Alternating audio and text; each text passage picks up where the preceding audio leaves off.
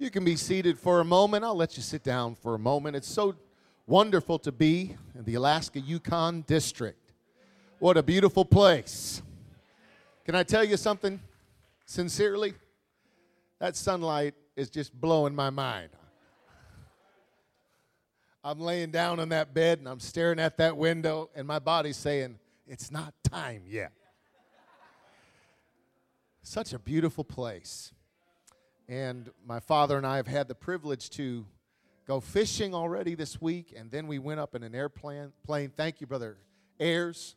And uh, I'm so very thankful to Brother Crumpacker for the opportunity to go up in the, into the, that airplane and see the beauty and the wonder of this incredible place. Uh, just amazing. So we're thankful. And uh, my dad and I, I believe our first meal when we arrived was at, what's it called? Debbie's? De- Su- Susie's, not Debbie, Susie's. And uh, we had a fish that I've never tasted before. What was the name of that fish? It's like the Cadillac fish. Huh? Halibut. Halibut. I had halibut. And uh, when I get back to Wisconsin, I'm going to sue Long John Silver for false advertising. Yes. It's over. It's over. The world needs to know. They have been scammed. Will never be the same. Halibut. Wow. And what a delight to be in service last night. I want you to know that you have a signature superintendent Wow, Brother Parrish, a godly man. A godly man, a prince of a man. Bringing the word of God without fear, preaching apostolic truth. It's the highway of holiness. And your district superintendent is leading the way. So I give honor to Brother Parrish his family. God bless you. And then one of the icons of our fellowship, Brother Blackshear. I don't know if you know this. Yes, incredible man of God.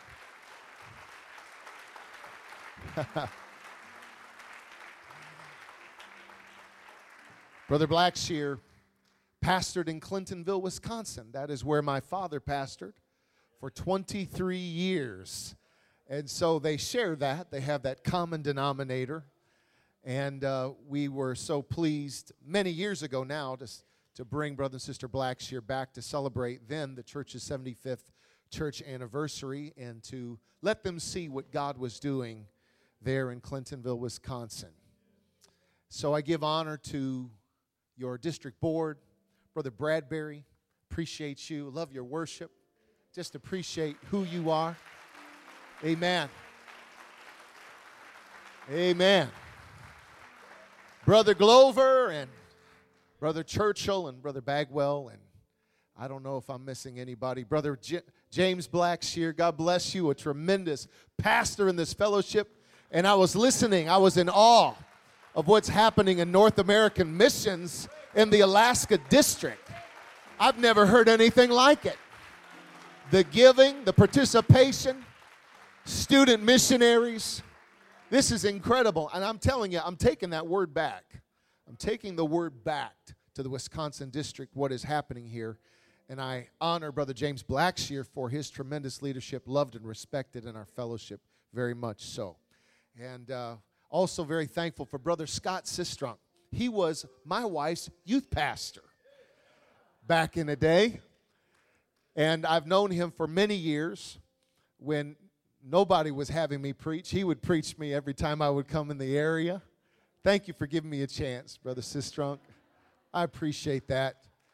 And his message, wow, theological, doctrinal, transformational about the ecclesia, the church. I've got to have that CD. I want you to come to Appleton, Wisconsin and preach that message. We need that. And I'm so thankful for that. And it is so true that Brother Sistrunk is one of the apostles of our fellowship, a church planner, a man with a burden for the Detroit area. And I'm so thankful that God has raised up great men in this hour to lead us and to show us and to encourage us what church planting is all about. So thankful for that. Amen. Amen. And I'm glad to have my dad here. I respect him and love him so very much. And this is just something that I wanted to, uh, I wanted to have this experience with my father. And uh, we've heard about the miracles that God is doing in this campground, and my dad needs one. He is losing his sight. And that is one of the reasons why I wanted him to come. Uh, I wanted him to see this place. But he needs a miracle. And so if you see my dad, just get right in front of him, and when you shake his hand, go like this, because if you go like this, he won't, he won't see your hand. But uh, I'm so very thankful for my dad. He is a true Christian man. I watched him. Uh, he was a great saint, and then he was a great Sunday school teacher, and he was a great youth leader, and a great deacon, and a great elder. He became a great pastor. There was never a time when my dad ever had ever heard my dad say, Well, are we going to go to church today? uh, my dad walked his talk. And so I honor my dad and my mom today. I'm thankful for them.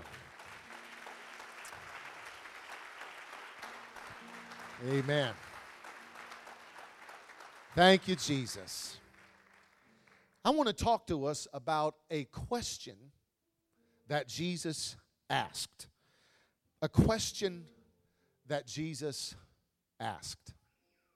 Now, if we could just pray, let's ask the Lord to touch our hearts. This is not a concession message. This is a message that is going to prepare you to receive greater things from God. If you will receive what God has for you, you will receive greater things. You're about to understand that there is a barrier that is frustrating God's purpose for your life. And God is going to confront what we have allowed into our life with a question. So, Lord Jesus, we love you. And we are so very thankful for the power of your word. And we're thankful for what we feel in this place. But not just what we feel, what we know about what is in this place. Anything can happen. We release, God, your power in Jesus' name. Lord, fill this house with your glory. Give us ears to hear what your Spirit is saying. In Jesus' name. And everybody said, Amen. God bless you. We're talking about questions. We all have questions. I know I have a few questions, not necessarily important questions, but just to start with, I do have a few questions. Why is abbreviated such a long word?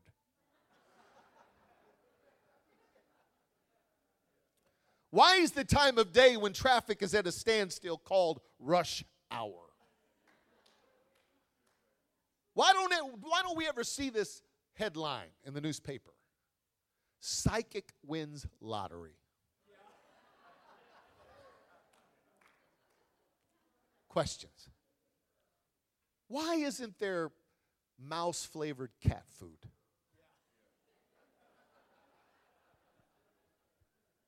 Why do we drive on parkways and park on driveways? You know, questions can be game changers in a life. Doctors know that asking the right questions can save time. It can bring about a proper diagnosis. It can save a life. Good lawyers know that their case is hinged on asking the right questions. Ask the right question, and the criminal is prosecuted. The innocent will go free. Counselors can pinpoint the core problem and bring about meaningful change by asking the right questions. And when you read the Gospels, it doesn't take you long to realize that Jesus was a master at asking questions.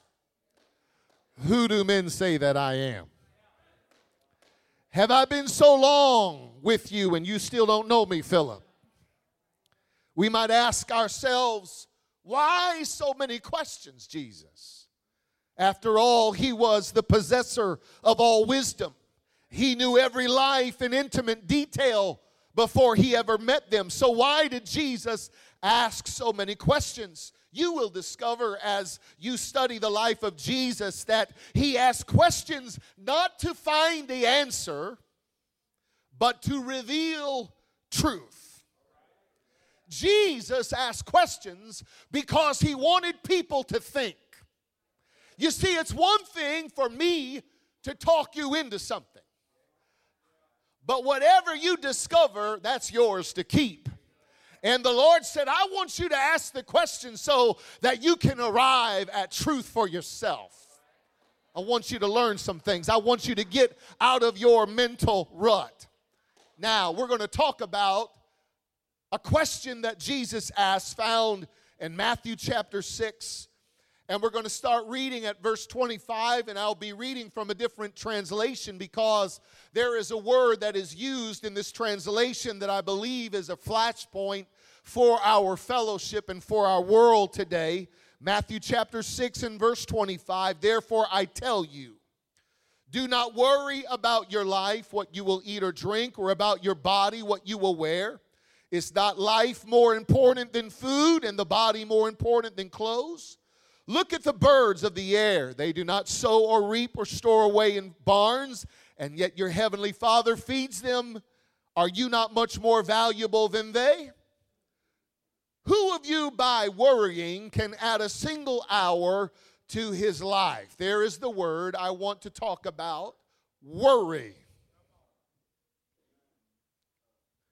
Verse 28 And why do you worry about clothes? See how the lilies of the field grow. They do not labor or spin, yet I tell you that not even Solomon in all his splendor was dressed like one of these. If that is how God clothes the grass of the field, which is here today and tomorrow is thrown into the fire. Will he not much more clothe you, O you of little faith? So do not worry, saying, What shall we eat? What shall we drink? What shall we wear? For the pagans run after these things, and your heavenly Father knows that you need them. But seek first his kingdom and his righteousness, and all these things will be given to you as well. Therefore, do not worry about tomorrow, for tomorrow will worry about itself. Each day has enough trouble of its own. God bless you. You can be seated. Here's a question for you. According to the World Health Organization, which country in the world is the most anxious? Any guesses? It is the United States by a wide margin. Nearly, nearly one in five Americans, that's 40 million American adults, suffer from some kind of measurable anxiety disorder. In fact, anxiety is the most common type of psychi- excuse me, psychiatric problem facing Americans. It is twice as common as depression. So, America, congratulations. You're the gold medal winner in anxiety. Why are you so anxious? What are you worrying about? You know, we would assume that the issue of anxiety revolves around not having basic necessities or living in an unstable situation. We would assume people struggling to meet basic needs like food, clothing, shelter, that they would be the most anxious. We're talking about third world countries, the developing nations. These are the people. Rwanda, places where there is great unrest, civil war, but according to a World Mental Health Survey, people in developing nations are much less likely to show signs of anxiety than do Americans, despite the fact that they have more basic life and survival issues to worry about. And the sad thing is that anxiety in America is actually on the increase, and sadder yet, are you ready for this? Our teens in America are measurably more anxious than older people. It's on the increase. It is defining us. And I would hear, I'm here to tell you it is disfiguring us. I'm asking you a question. Why are you worried? Brother Soto, how much time do you have? Why do I worry? I worry because I'm a parent. My child is being rebellious. I'm worrying because our house isn't selling. We're struggling financially. Why am I worried? I have chronic pain, Brother Soto. Why am I worried? Somebody that I love and treasure has a disease in their body, and if God doesn't intervene, there's going to be a funeral. Jesus asked three times, Why do you worry? And three times in our text, he tells us, Do not worry. I, am going to rephrase that. He didn't tell us, he commanded us. How many of you believe Acts 2:38? How many of you believe Deuteronomy 6 and 4? How many of you, of you believe if the Lord says it, that's what we should do? It is time for us to understand it is a command from Jesus Christ Himself. Do not worry.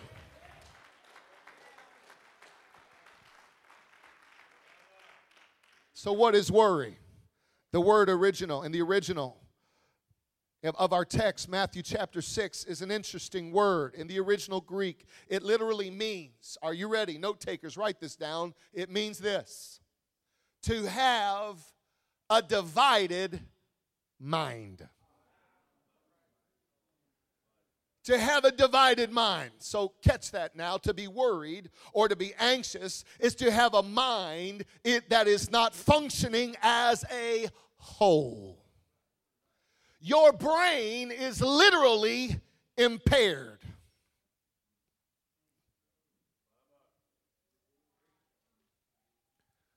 When you worry, your brain is impaired. When you're impaired, you are at a huge disadvantage.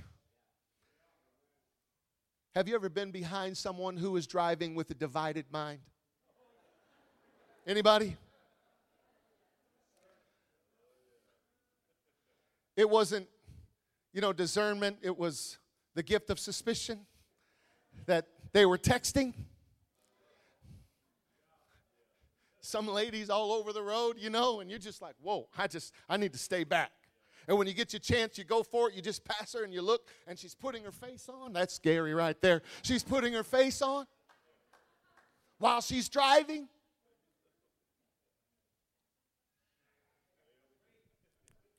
Scary. Risky. Have you ever been on the phone with a divided mind? And you're talking to someone on the phone, and then there's somebody in the room who's trying to talk to you at the same time. It's very difficult to manage both of those conversations. You are not at your best when you have a divided mind. Did you hear what I'm saying? Can I tell you it's a risky thing to drive when you have a divided mind, and it is a risky thing to live with a divided mind? You are at a disadvantage. You are impaired. Can I tell you that when you worry, it impairs your prayers, it impairs your preaching, it impairs your witness it impairs your ability to fight against spiritual wickedness in high places. And it is time for us to trust the Word of God and obey our shepherd and say, I'm going to believe Him. I'm going to walk with Him. I'm going to stop doubting. I'm taking a step of faith in my life and in my ministry. Hallelujah. Hallelujah. Now, let me ask you this question How do you feel when someone says, Don't worry? Be honest now. I don't know about you, but if I'm facing a serious problem and someone comes along and tells me, Don't worry, it's irritating. It's irritating. Man, my boss just told me He's cutting my hours in half. Don't worry. The doctor found a spot in my lungs. Oh, don't worry. My teenager didn't come home last night. Don't worry. Seriously? Seriously? Anybody know what I'm talking about? Sounds like someone's being trite. It sounds like they're not being sympathetic. They don't really understand what we're going through. When we when people tell us, "Don't worry," we don't like it. We almost want to say, "Hey, I'm worried for a good reason." You just don't understand what I'm going through, but can we remember who it is that is telling us not to worry? This is not a patronizing comment of an insensitive person. This is not a directive from a person who simply doesn't understand what we're dealing with. This is coming from a man who had the ability to look all the way down the horizon of our life. He sees all the way to the finish line and he says, uh, I'm, you know, I'm already there, and I can tell you it's gonna be all right. Come on, He's in your tomorrows. He's on the other side of your storm. He says, I can see all the way, and I'm here to tell you, you don't need to worry. Oh, hallelujah. Hallelujah. These words, don't worry, were spoken to us by a person who had the ability to look into his own future and see his own epic struggle in high definition. And yet, his command to us today is don't worry. So, let's try to gain some perspective about this man who is telling us not to worry. There's a story in the Gospels about Jesus riding in a boat on the Sea of Galilee with his disciples. And suddenly a storm comes up, and the waves are high, and they're crashing over the boat, and they're threatening to swamp the boat. And all of the disciples are they're crying and and, and they're, just freaking out. And oh, Lord, we're gonna die. Help us, help us. And what is Jesus doing? He's sleeping like a man in a mattress commercial. While the disciples are freaking out, Jesus is resting. And what is being illustrated here is that it is possible to sleep and to have rest while the storm is raging. When Jesus told us not to worry, he was getting at something that's very profound. You ready for this? No takers, write this down. Worry is an, an internal problem, not an external problem. Jesus asked, Why are you worrying? And now we're coming back to the real value of questions. Why did Jesus ask questions? The reason is to force us to think. And he is saying, I need you to think now. I'm preaching this because there are people within the sound of my voice. There is no peace in your heart.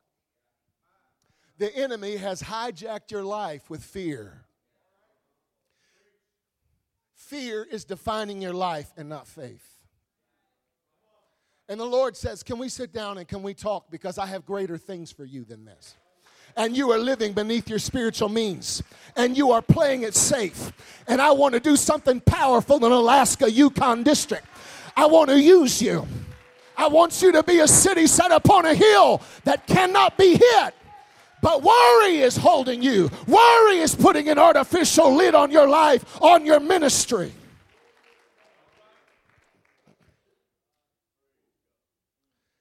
Let's talk about one of the primary reasons for worry. Has nothing to do with your circumstance, actually. Worry is the failure to think. Note takers, would you write that down? Worry is the failure to think. Oh, wait a minute. Brother Soto, can we talk about that for a second? You're telling me that worry is the failure to think. I can't sleep because I can't stop thinking. No, you're not thinking, you're worrying. You don't understand that worry and thinking are two different things entirely.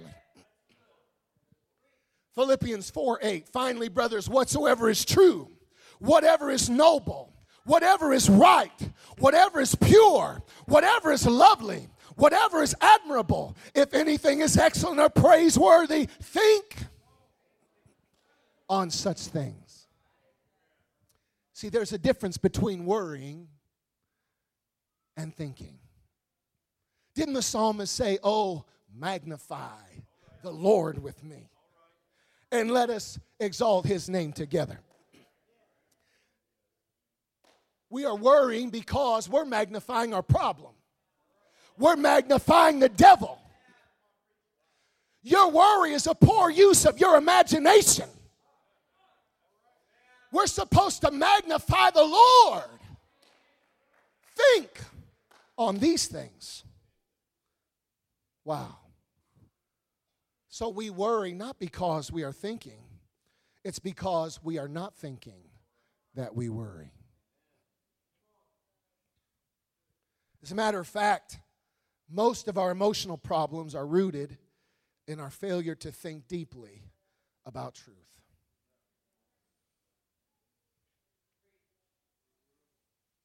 I want to take this a step further. Most of our missed God moments and most of our missed miracles are linked to this.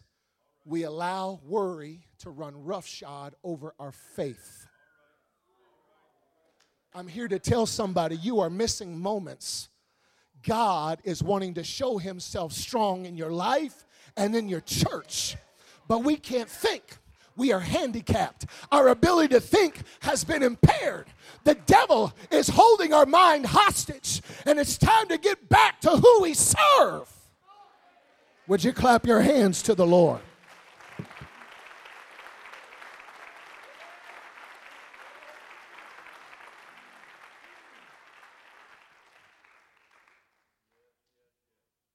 Can I take that a step further? Would you write this down, note takers? The reason why I talk about note takers is because I think it's important to harvest God's word. And I always say that because I want to try to create a culture of people harvesting God's word. That's why I always say that. Worry is vision without faith. oh, you have vision, all right.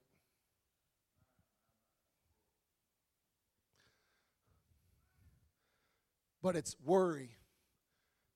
And you have misappropriated your expectations. You're imagining the worst.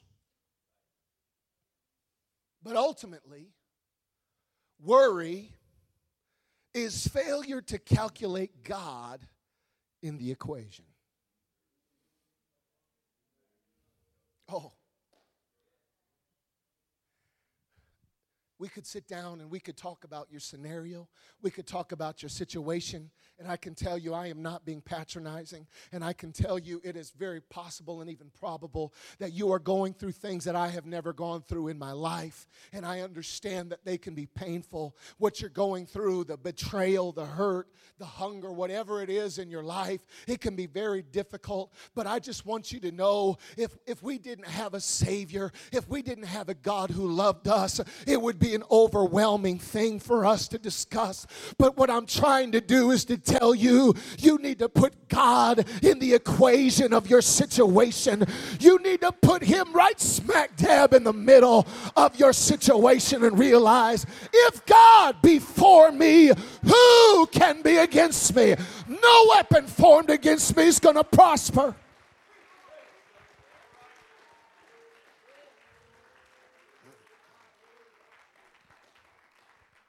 Was it James who said, Count it all joy?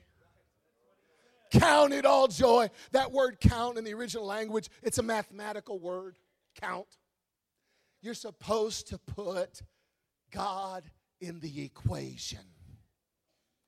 And so many times we spend words. We spend words. How many of you know that life and death is in the power of your tongue? And when you speak, you are spending, you are making an investment. And when God is not in the equation, we have misappropriated expectation and we are imagining the worst. I remember somebody said, As your faith is, so be it unto you. Worry is failure to think. And we need to put God in the equation of our conversations.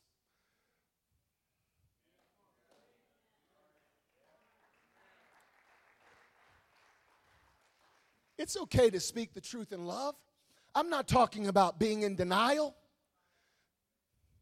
But after you talk about the facts, don't forget the fact that God, God loves you with a perfect love.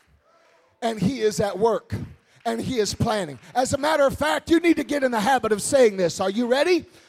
I'm blessed and I can't help it. Turn to your neighbor and say, I'm blessed and I can't help it. No matter what you have to talk about, you remind yourself, I'm blessed and I can't help it. Why? My name is written in the Lamb's book of life. All this too shall pass. Hallelujah. Now, I've been speaking for 26 minutes, and we need to move along. We need to think. What are we going to think about? Number one, note takers, would you write this down? This is what we need to think about. Are you ready for this? Is there a God? Now, I know this is like 101, this is basics, but really, when we're worried, we really need to get all the way back to this. And if you would get all the way back to this, I'm here to tell you your faith's about to increase. Whatever you're going through, I've got a question for you. Is there a God? Okay, you're facing cancer. Okay, you're facing a divorce. Okay, you're facing the death of a dream. But rather than sit down and concede the situation, I have a question for you Is there a God? Are you alone in this world? Are you facing this problem by yourself? Are you totally unsupported? Is everything depending on you and your wits and your ability and your plans? Or is there a God?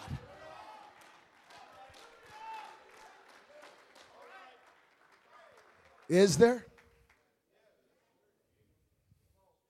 Somebody's struggling with that. We have some young people struggling with that. Is there a God? You wonder that? It's okay to ask questions. I think everybody's faith should stand trial someday. Right? Untested faith cannot be trusted. Isn't that true? Untested faith cannot be trusted. And so now you're really asking yourself the question is there a God? Well, is there? All right? In the bow tie. Sir, if you could drive any car in the world, money's not an option. What would you drive? A Toyota Tundra pickup. Spoken like a true Alaskan right there, baby. That is a true Alaskan. A Toyota Tundra pickup. And I pull in front of your house and I have the newest, the latest, the greatest Toyota Tundra pickup. And you walk outside and you say, Hey, Brother Soto, that is a sweet looking truck. I really like that truck. And I say, Man, you're not going to believe this, but a, tor- a tornado hit the junkyard and put this thing together. Would you believe me? Why wouldn't you believe me? Well, of course, there's something called probability, right? If a tornado hits a junkyard, I'm sorry, it's not going to put a Toyota Tundra together and your body makes a Toyota Tundra look like a tricycle, and the world's trying to tell you you are an accident. I'm telling you, there is an intelligent mind behind who you are. There is a there is a God. Somebody said yes. Oh, I know this pulpit's made out of wood, but if you saw this in the woods, you wouldn't assume it grew there even though it's made out of wood. You can see for yourself somebody put it together. I'm here to tell you, you are fearfully and you are wonderfully made. There is a God.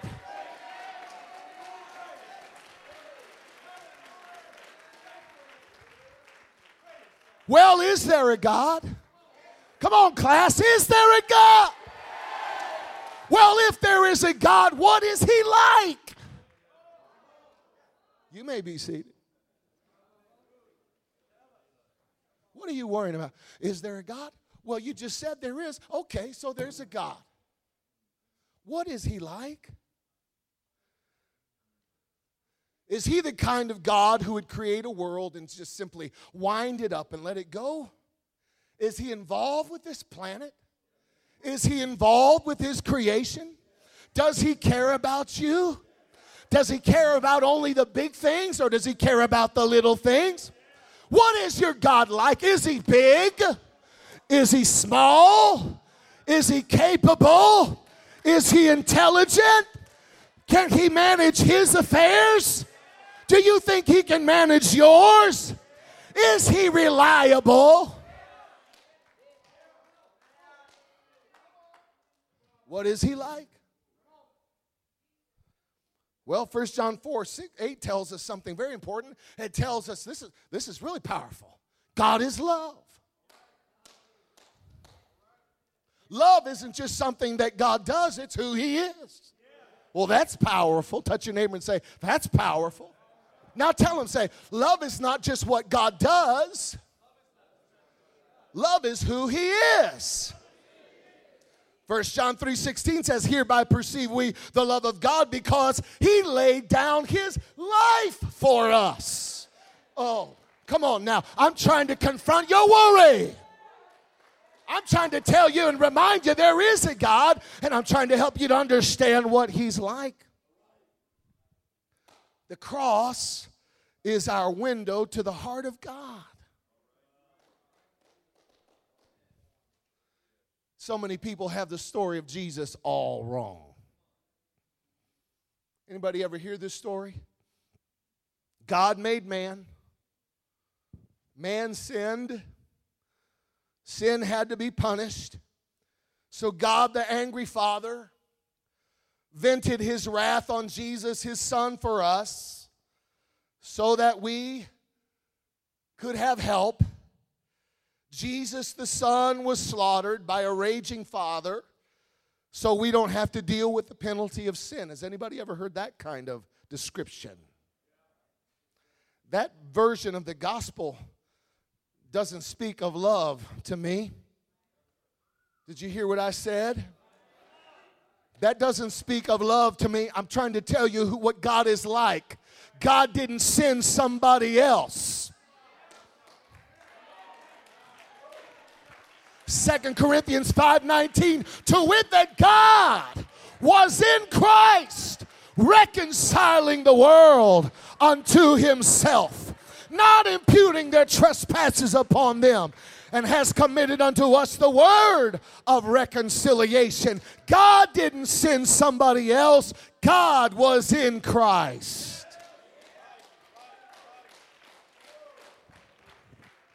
By the way, Revelation chapter 13 tells us that the Lamb was slain before the foundation of the world. That tells me that this whole cross scenario was not some Hail Mary plan B situation. It was God's original design from the beginning to lay down his life for you.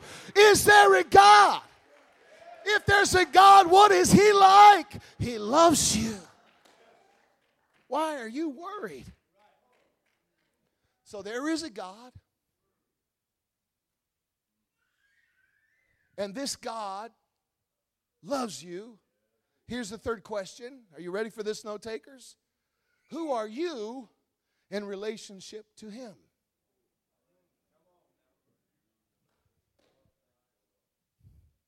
Who are you in relationship to Him?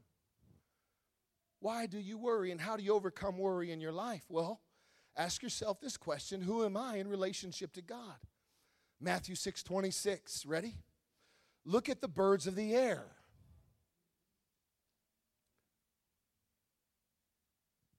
They do not sow or reap or store away in barns, and yet your heavenly Father feeds them. Are you not much more valuable than they? Now, let's just stop and rewind because it's so easy to miss something that was said there. The Bible says that these birds are taken care of. And then it says, we're talking about status and who you are in relationship to God. And it says, and yet your watch, heavenly Father. We're trying to figure out who we are in relationship to this God.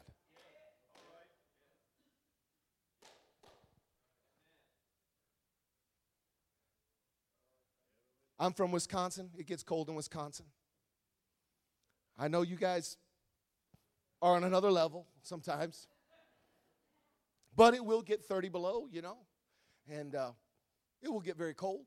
And on one of those days, I will see a crow that's flying in the sky. One of those days when it is bitter cold. I've never seen a crow with boots on. Never. Little mittens, a hat. Never. That thing's just flying out there. And I was like, who's taking care of you? I'm, you know, I'm driving down the road. Uh, I don't know why. It just, I feel like I'm warmer if my shoulders go up. Uh, and I'm driving, and I've got a coat on, and the heater's on, and it hasn't caught up yet with the cold. And I'm sitting there shivering, and there's a crow going, woo. And you know what that crow's reminding me of? It's reminding me of the fact that our Heavenly Father takes care of that crow. And if He can take care of the bird, on a cold winter day.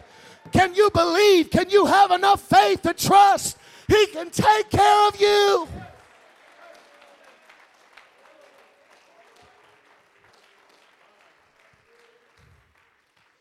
Jesus is getting at something here. What is he getting at? Here it is. He's saying, If I'm your father, would you do me a favor? Would you stop acting like you don't have one?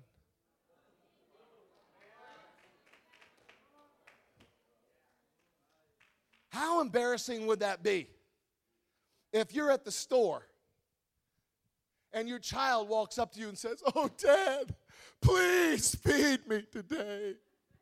Please don't starve me, Dad. Dad, don't leave me in the store. Don't leave me, Dad. Please take me home with you, Dad. What would you use? Be like, be quiet. What are you talking about? You are embarrassing me. And sometimes the way that we worry is an embarrassment to our Heavenly Father. He says, You act like I've never done anything for you before. You act like I'm not a good dad. You act like you should go get some other parent. But I'm here to tell you there's never been a father like our Heavenly Father. He's got you. He's got you in the palm of his hand. Come on, somebody, clap your hands to the Lord.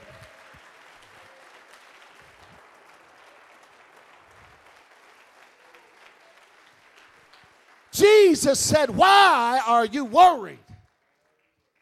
Why? Christians who worry believe God can redeem them, break the shackles of Satan, take them from hell to heaven, put them into his kingdom, give them eternal life. They just don't think that God can get them through the next few days.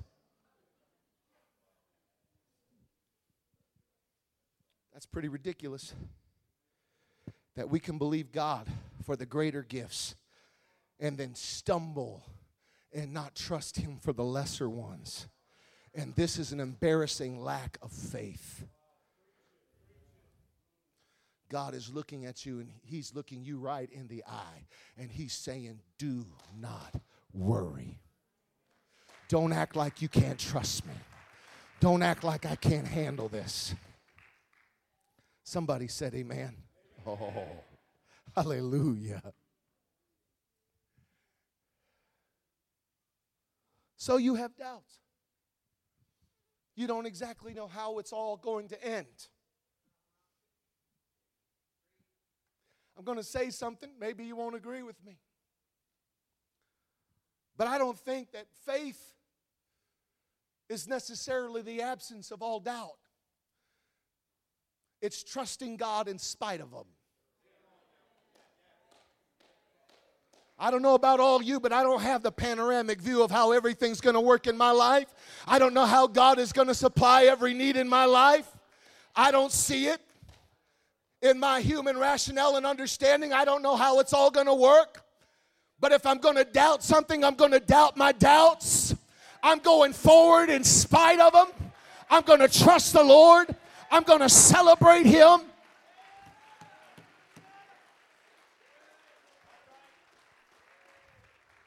Oh, hallelujah. I believe all things are going to work out for good. You know, I just believe that. I really believe that. I believe that all things are going to work out for good. Have you heard that before? You sound like you've heard that before. I believe that all things are going to work out for good. Everything. Like everything. Almost 10 years ago, I was co pastoring with one of my very best friends in the whole world. He had cancer in his body. And I was at the hospital after he found out that he had adenocarcinoma cancer. And I went to a computer and I pulled out Romans 8 28. And I said, God, this verse says all things. Lord, I just want to know this thing. And the Lord, I could feel it in my spirit. Yep, even this. Yep. It's going to work out for good. It's going to work out for good. Whatever it is that you're going through, could you just underscore that word all? And could you just look up towards heaven and could you say, Lord, this thing, is this going to work out for good? Oh, yes, all things. Now, I know that some things are not palatable all by themselves, some things are very difficult to go through in life by themselves. Has anybody ever tasted vanilla extract? I did as a child. I tasted it. My mom wasn't looking. It smelled like cream soda.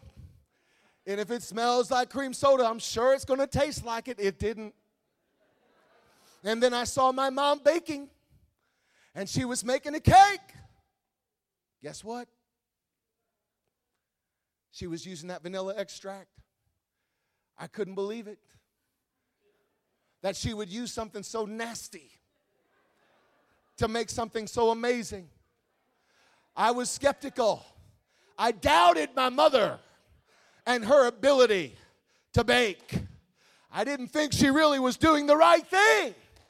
But when it was all said and done and that cake had cooled and the frosting went on the top and that cake was looking good, I thought I might as well just try it a little bit. And can I tell you, I tasted that cake and it was good. And I learned that some things by themselves, they don't taste very good. But when you put it together with everything else, can I tell you, it can be good. God can prove himself in your storm. The disciples said, Jesus, we're about to perish. And Jesus just rebuked the wind and the waves. It wasn't fun going through that storm, but when it was all over with, they had a greater revelation of the authority of this man called Jesus. When it's all said and done, you're going to have a greater understanding, a greater revelation of the power of God. Somebody said, Amen. I want the musicians to come. I have a question for you. Why are you worried? Why? We're missing God moments because we're playing it safe. Lord, if it be you, bid me come. The Lord is saying, Come. Come on, what kind of revival are we going to have in the boat? What kind of revival are we going to have in the boat? I hear the voice of the Master saying, I want you to come. I want you to step out of your comfort zone. I want you to step out of your doubts. I want you to lay hands on the sick. They're going to recover. I want you to preach without faith, or uh, without uh, fear or favor. I want you to deliver the word of faith. I'm about to do something in this last day. There's no room for fear. Oh, hallelujah. Can I just tell you a couple things? I feel the Spirit of the Lord moving in this place. Can I just tell you something? God's doing some amazing things. I prayed a prayer. I started praying a prayer, church. Would you stand with me? Go ahead and stand with me. I prayed a prayer. And I've been praying this prayer for quite some time now, but I've just simply been praying, Command me, Lord, according to your will. I may not understand. I may not have it all figured out, but just command me according to your will. I've stepped into something that I call radical submission. Radical submission.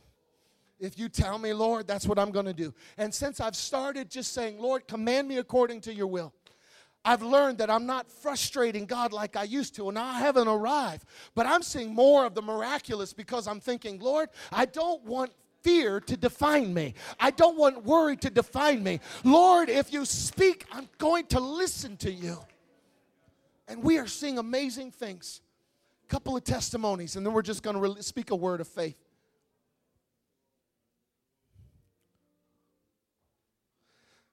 I'm seeing God doing some amazing things. Dad, my dad will testify to this. A, a, a woman, a Muslim woman, is coming to our church. She's in her full garb and God is touching her in a powerful way.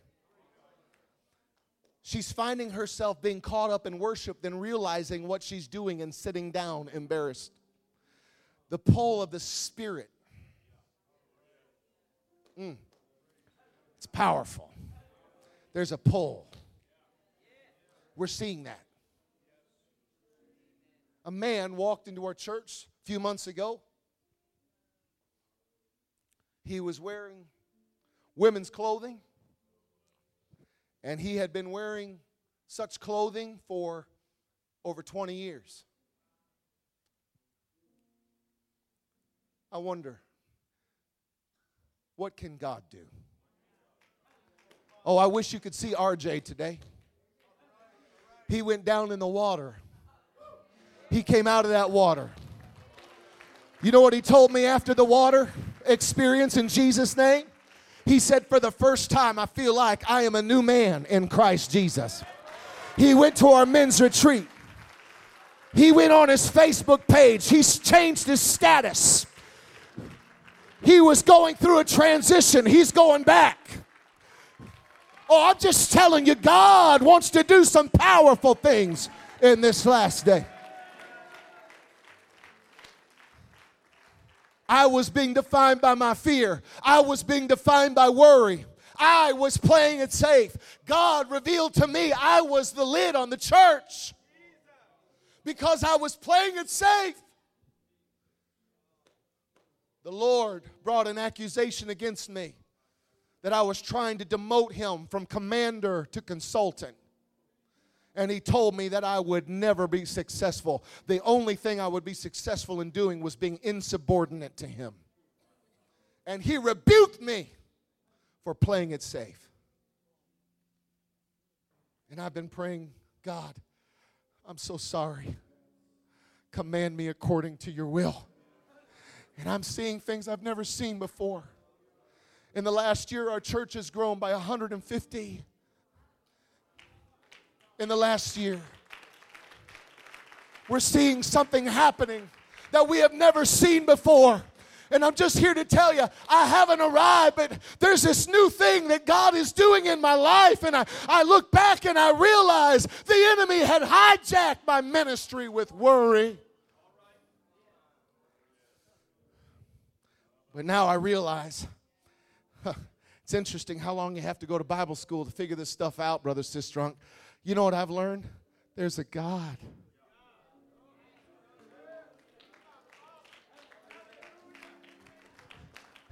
And I've learned what he's like. He's powerful. There's nobody like him. And I've learned that I am his child. And if he takes care of the birds, he can take care of me. Why are you worrying? Now I want you to lift that need before heaven. You don't know how it's going to turn out. You don't know what's going to happen. But I can tell you this it's going to work out for good. And instead of begging and pleading with God as if He's a father who would hold a good thing from you, why don't you begin to thank the Lord that He's got it in control? and he sees your life all the way down the horizon and he's going to be with you every step of the way and I want you to begin to rejoice.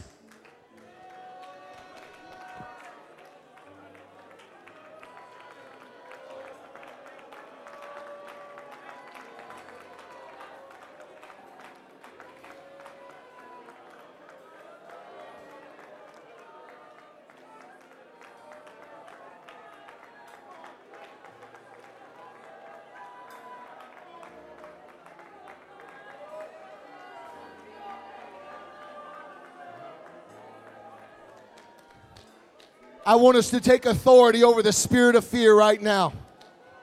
America, it's not a time to be hijacked by fear. I don't care what ISIS does. I don't care who becomes president of the United States. The gates of hell shall not prevail against the church.